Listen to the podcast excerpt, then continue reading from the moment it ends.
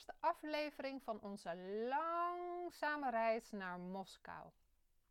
We beginnen onze reis in Kampen. En de bedoeling is dat wij van kleine plaats naar kleine plaats naar kleine plaats uh, gaan reizen naar Moskou.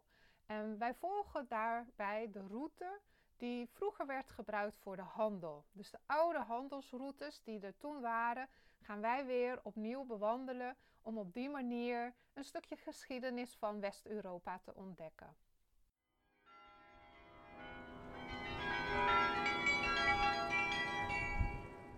Waarom hebben we voor Kampen gekozen?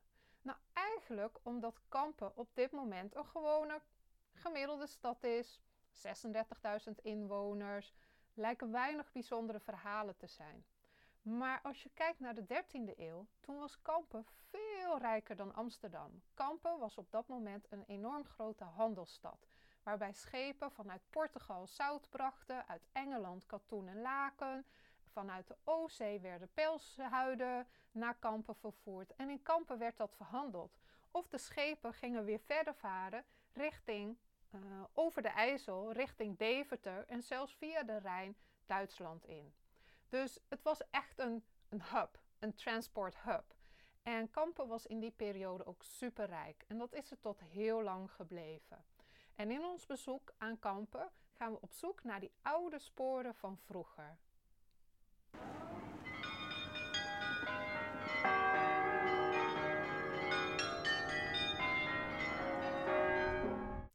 Wij beginnen onze wandeling door Kampen uh, aan de kade bij de Korenmarktpoort. De Korenmarktpoort staat er nog. De stadsmuren langs de kade zijn inmiddels verdwenen. Dat komt omdat in de 18e eeuw men heeft besloten om deze uh, muren te slopen, want ze waren niet meer nodig als een vestiging, als een verdedigingsmuur.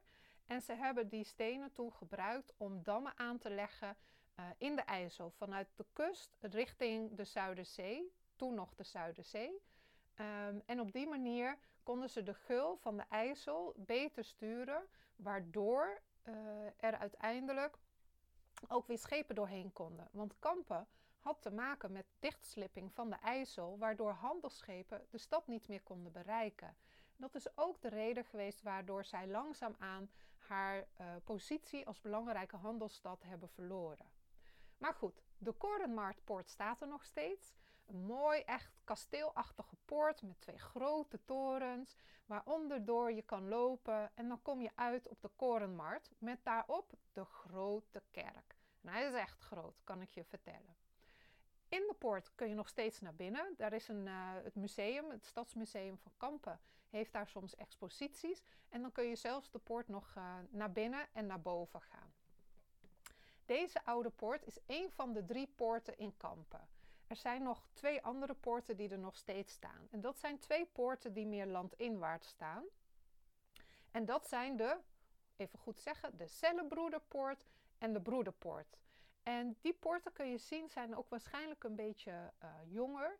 Die hebben wat elegante torentjes met mooie blauwe luiken, uh, wat plakaten her en der overal. En ja, ik vond ze heel wat eleganter in ieder geval en een beetje lichter eruit zien. Niet zo heel zwaar. En deze twee poorten uh, staan er nog steeds, waarvan ik wel moet zeggen dat de broederpoort is verplaatst. Dus die stond eerder aan een, uh, een grote gracht die om Kampen heen lag. En die hebben ze verplaatst verder buiten de stad, omdat Kampen zo enorm groeide nog steeds in de 15e eeuw, waardoor er meer ruimte nodig was voor de stad. En daardoor hebben ze die stadspoort dus verplaatst uh, naar ietsje verder. Tussen die poorten aan de landzijde waren geen stenen muren, maar aarden wallen. Want ja, buiten Kampen was het eigenlijk een en al drassig moerasgebied. Dus ja, wie gaat nou over land Kampen aanvallen? De rijke stad, de rijke handelstad. Waarschijnlijk niemand. Dus men had daar een wat lichtere vorm van verdedigingswerk. Die, hout, die wal die is er niet meer. Uh, in plaats daarvan vind je daar een mooi groot groen park waar je lekker kan picknicken. Kleine correctie. Ik gaf aan dat de broederpoort was verplaatst. Dat moet zijn de cellenbroederpoort.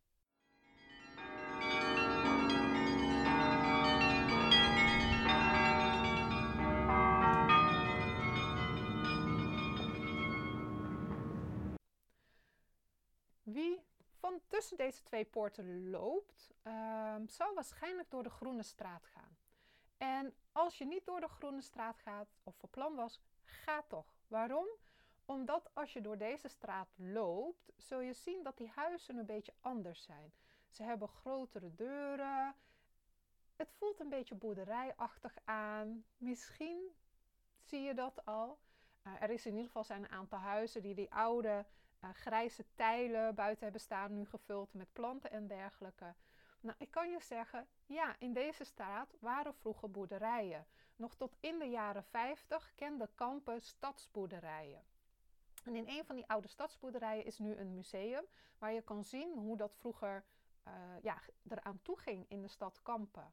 Wij hebben later in het Stedelijk Museum hebben wij ook een klein filmpje gezien. Uh, wat heel erg grappig is, want je ziet dan gewoon een boer met een koe door zijn voordeur in zijn huis lopen naar de stal toe waar de koeien staan. En de boeren hadden gewoon een gasfornuisje daar in de stal staan waar ze ja, wat als een soort keuken diende. Dus dat is een heel apart fenomeen. Die stadsboerderijen, Kampen was niet de enige stad die dat had. Het was eigenlijk heel gebruikelijk om dit soort stadsboerderijen binnen de stadsmuren te hebben. Want men leerde wel, als er een aanval was en hè, de stad werd omsingeld, waardoor er geen uh, voedingsmiddelen meer naar binnen konden, was het super belangrijk om in de stad zelf je voeding te hebben.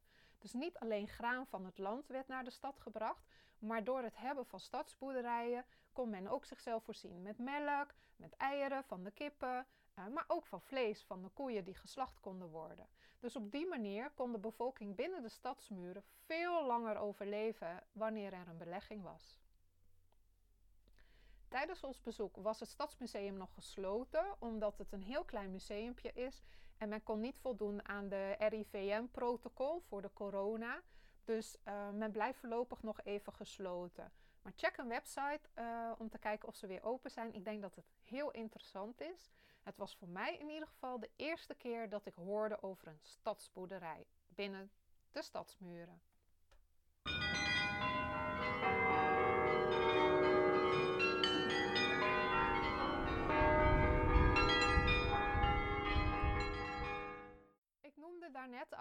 Het Stedelijk Museum van Kampen. Het is een goed museum om te bezoeken om een beetje meer gevoel te krijgen bij de geschiedenis van de stad en vooral de rijke historie. En uh, de, de inrichting is ook heel interactief. Dus je hebt niet alleen teksten, maar ook leuke video's die reconstructies geven van het verleden. Er zijn veel voorwerpen, uh, maar ook uh, vanuit de recentere tijd wat meer uh, videomateriaal waarmee ze laten zien van hoe het eraan toe ging in kampen. Uh, in het museum zijn een aantal thema's, uh, waaronder natuurlijk de relatie van kampen met water en haar handel. Maar er is ook een zaal gevuld met grote statieportretten van het koningshuis, waarbij elke koning of koningin van top tot teen is geportretteerd. En die traditie houden ze nog in stand. Ik moet zeggen, ik vond het schilderij van Willem-Alexander zo-zo qua kwaliteit. Maar ja, weet je, tradities moet je in ere houden. En ik denk dat kampenaren graag laten zien dat ze koningsgezind uh, zijn. In een andere zaal wordt uh, dieper ingegaan op de rol van religie in kampen. Um, veel mensen kennen kampen misschien wel enigszins van het feit dat daar een uh, theologische universiteit is. Er is er nu nog één, er waren er vroeger twee. En Kampen stond ook altijd wel bekend, althans in mijn ervaring en kennis, als een behoorlijke conservatieve stad. En het is heel interessant om ook in het Stedelijk Museum te leren dat Kampen eigenlijk helemaal niet zo conservatief was in eerste instantie. Haar plekje, midden in een moeras, aan de Zuiderzee en aan de monding van de IJssel, was natuurlijk een perfecte plek voor handel. Maar geen perfecte plek om te wonen. Dus men was heel actief bezig om zoveel mogelijk mensen naar kampen te halen uh, die daar wilden wonen en handelen.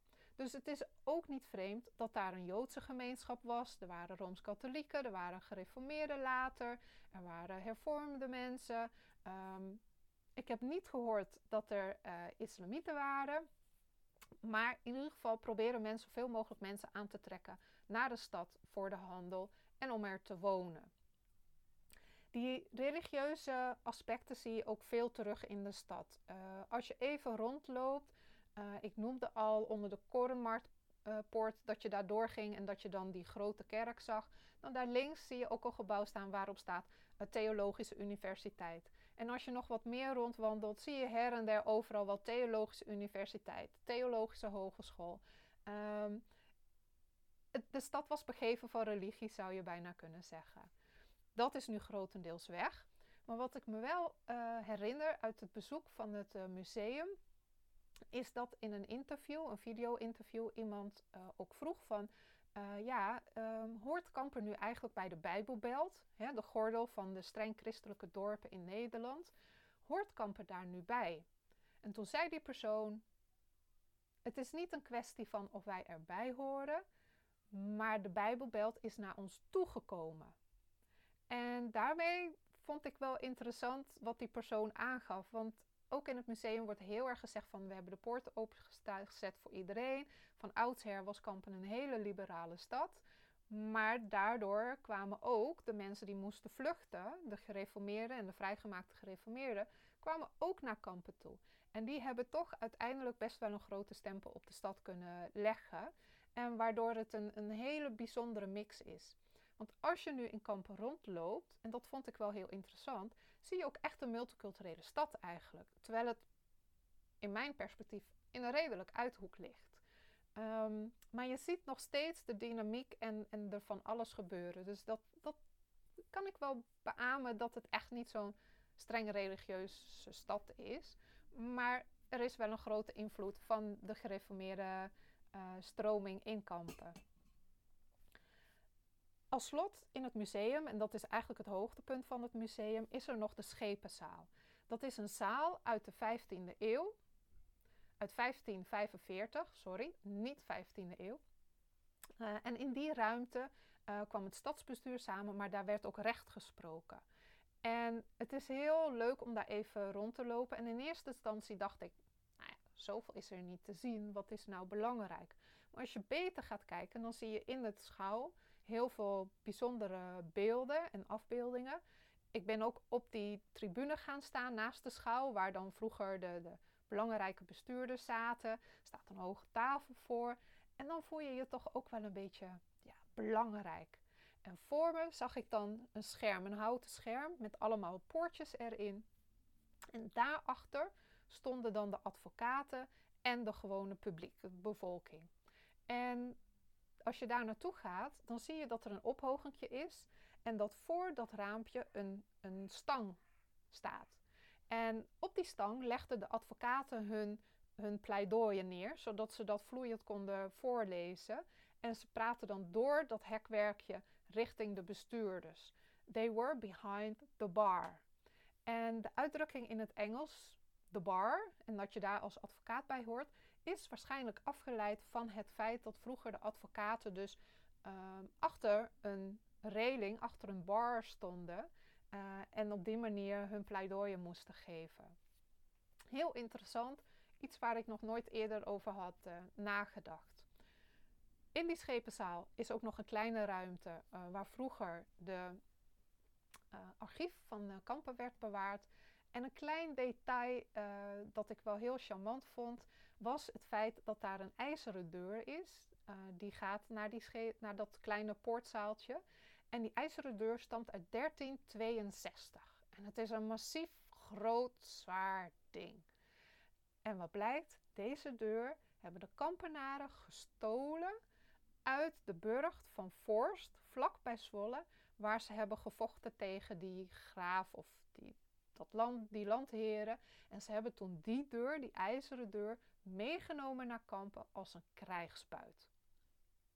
Nu, beetje raar. Het Stedelijk Museum, uh, behalve dit gebouw in het hartje centrum van Kampen, uh, beheert ook de oude synagoge. Zoals ik al eerder zei, Kampen kende uh, Joodse gemeenschap. Net voor de Tweede Wereldoorlog waren er nog ongeveer 35 leden over. Dus was het al een hele kleine gemeenschap. Maar na de Tweede Wereldoorlog is niemand teruggekomen. Een deel van de mensen is overleden in de concentratiekampen en een ander deel is wel levend uh, uit de oorlog gekomen, maar hebben besloten om niet terug te keren naar kampen. Toch is in de synagoge nog een klein herdenkingspunt, uh, wat herinnert aan de Joodse gemeenschap van Kampen. Uh, maar worden hier ook tijdelijke exposities gehouden die je kan bezoeken.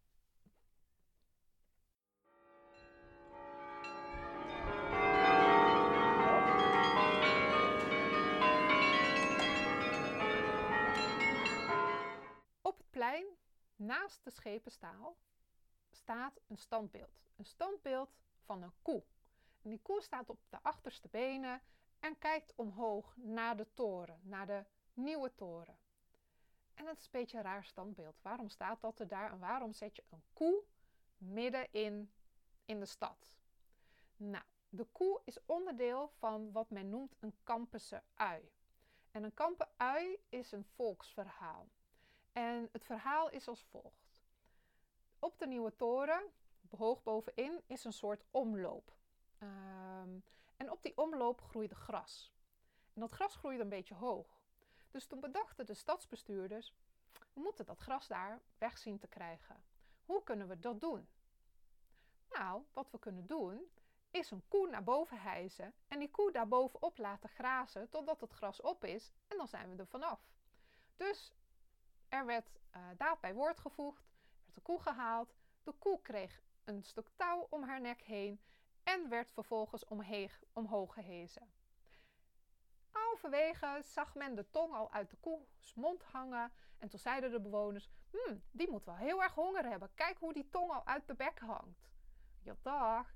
De koe was gewoon dood aan het gaan, want die werd gewurgd door de touw om haar nek en was dood voordat hij boven aankwam. Dit verhaal, ja, is een soort verhaal wat aantoont hoe dom de stadsbestuurders en de kampenaren eigenlijk wel niet waren. En deze traditie heeft Kampen eigenlijk een beetje naar zich toe geëigend, dit verhaal. En um, ja, men hield, en ik weet niet of dat nu nog zo is, ook altijd dat soort beetje feesten rondom dat thema van die koe. En die werd dan soms ook een nepkoe weer opgehezen boven naar de nieuwe toren als er feestdagen waren. Maar een grappig verhaal.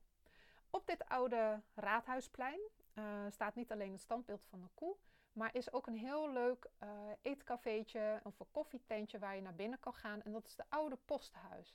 En dat oude posthuis is omgeturnd naar een café-restaurant en een winkel. En dat wordt gerund door mensen met een verstandelijke beperking. Superleuke plek om te zitten. Mooi uitzicht op het plein, op de oude stadhuis. En uh, ja, hele leuke spulletjes ook die ze daar verkopen. Dus zoek je een leuke lunchplek, misschien een aanrader om naar het posthuis te gaan.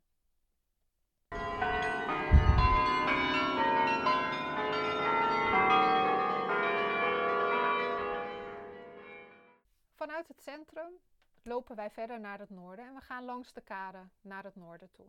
En de kade van Kampen is altijd wel een beetje boeiend en ook interessant, omdat er heel vaak oude traditionele zeilschepen liggen. En het geeft je gelijk een beetje een soort gevoel alsof je terug in de tijd gaat. Uh, aan de kade is trouwens ook een palingboot. Dus als je nog zin hebt in gerookte paling of gefrituurde kibbeling, schijnt een goede plek te zijn. Want ik heb er even op een bankje gezeten en ik zag er heel veel mensen naar binnen en naar buiten gaan met hun uh, gefrituurde vis of hun lekkere uh, palingjes. Via de kade lopen we verder naar het noorden richting de haven. Daarmee verlaten we eigenlijk het oude kampen. En we gaan een brug over. En als eerste zien we daar een groot standbeeld staan van een zeevissersman met zijn vrouw.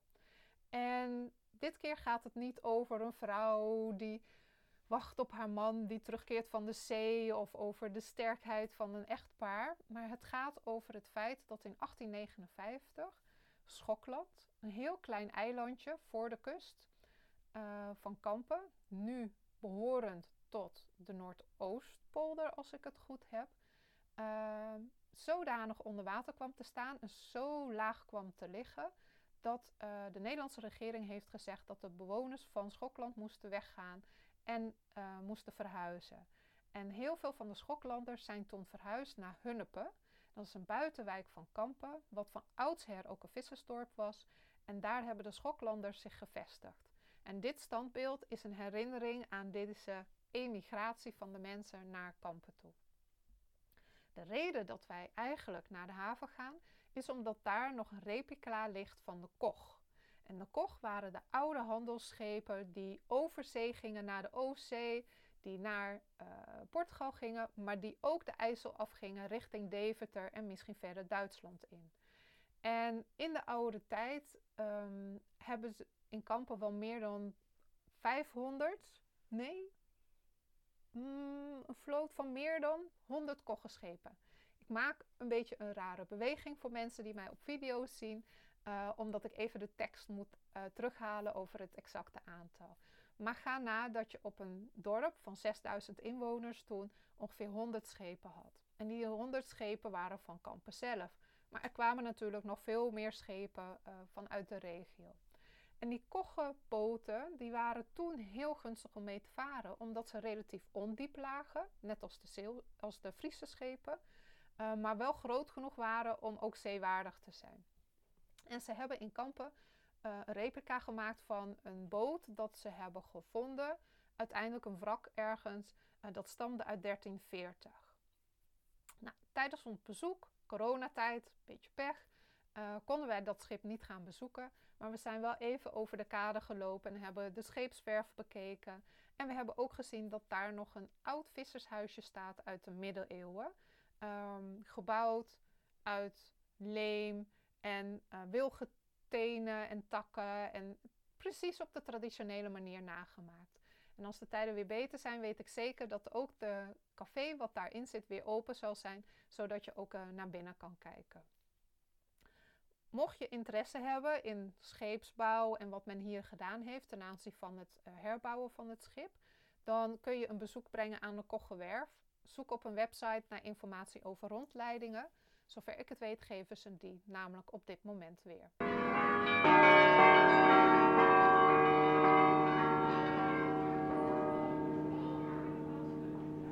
De kampenaren lagen eigenlijk best wel een beetje soort geïsoleerd van het achterland. En al snel uh, begon men met het indijken van de Mastenbroek. En dat was het land dat aan de overkant van de IJssel tegenover Kampen lag. En de kampenaren waren ook niet helemaal dom, want ze wilden graag hun centen verdienen. Dus wat hebben ze gedaan? Ze hebben namelijk al in de 15e eeuw een houten brug gemaakt over de IJssel. En elke boot die vanaf de Zuiderzee de IJssel wilde opvaren, moest tol betalen. En dat leverde hun heel veel geld op.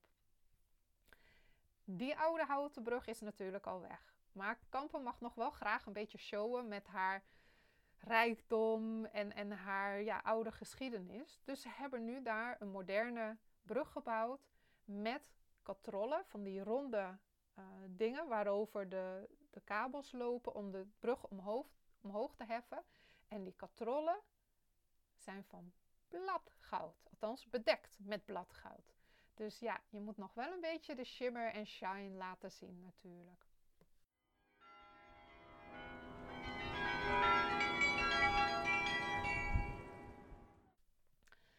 Wie de brug overgaat, komt dan eigenlijk uit bij het Kampen de grote, gro gro grote gratis parkeerplaats voor bezoekers. Um, en je kan vanaf die kant ook heel mooi de skyline zien van Kampen zelf. Wij hebben ons bezoek beëindigd met het uh, overlopen van deze brug. En we hebben ons bezoek aan Kampen echt heel erg leuk gevonden. En wij hebben vooral rondgewandeld en op zoek gegaan naar die oude handelselementen die je nog terug kan vinden in de stad. Maar er is natuurlijk nog veel meer te doen in Kampen. Zo kun je bijvoorbeeld ook uh, de sigarenfabriek De Olifant bezoeken en een rondleiding krijgen over hoe ze nu nog vandaag de dag sigaren maken. Want Kampen later um, is een groot producent geweest van sigaren. En bij de sigarenfabriek De Olifant kun je daar ook meer informatie over krijgen en meer van leren. Daarnaast worden er natuurlijk ook rondleidingen gehouden. Uh, Reinier de Wit van Kampen en Beyond geeft nu um, regelmatig rondleidingen door de stad. En daarvoor moet je wel even aanmelden. Maar voor een hele leuke prijs krijg je een hele goede inhoudelijke rondleiding. Wil je liever een beetje varen? Nou, dan is er natuurlijk ook een boot die van Kampen naar Zwolle vaart over de IJssel. Of je kan een sunset cruise doen en ze bieden nog allerlei andere tochtjes aan. Dus kijk ook even bij de website van de Veerman van Kampen. En dan zul je ook zeker meer informatie vinden over uh, de verschillende rondvaarten die worden gehouden. Verder kun je natuurlijk ook de website visitkampen.nl bezoeken, waar je de laatste informatie vindt over evenementen, activiteiten en al wat nog niet meer plaatsvindt in kampen.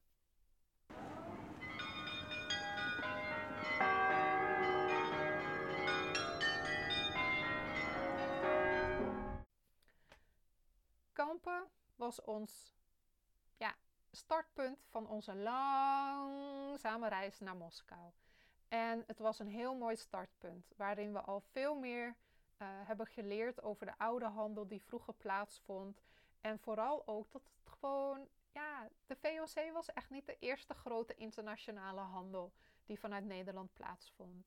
Uh, de handel met de OC, met de Baltische Staten, met Rusland, Scandinavië, was natuurlijk al heel lang aanwezig. En ook de handel langs de kustlijn met België, Frankrijk, Portugal was ook een bestaande handel. Dus ja, internationaal zijn we altijd al geweest, denk ik, in Nederland.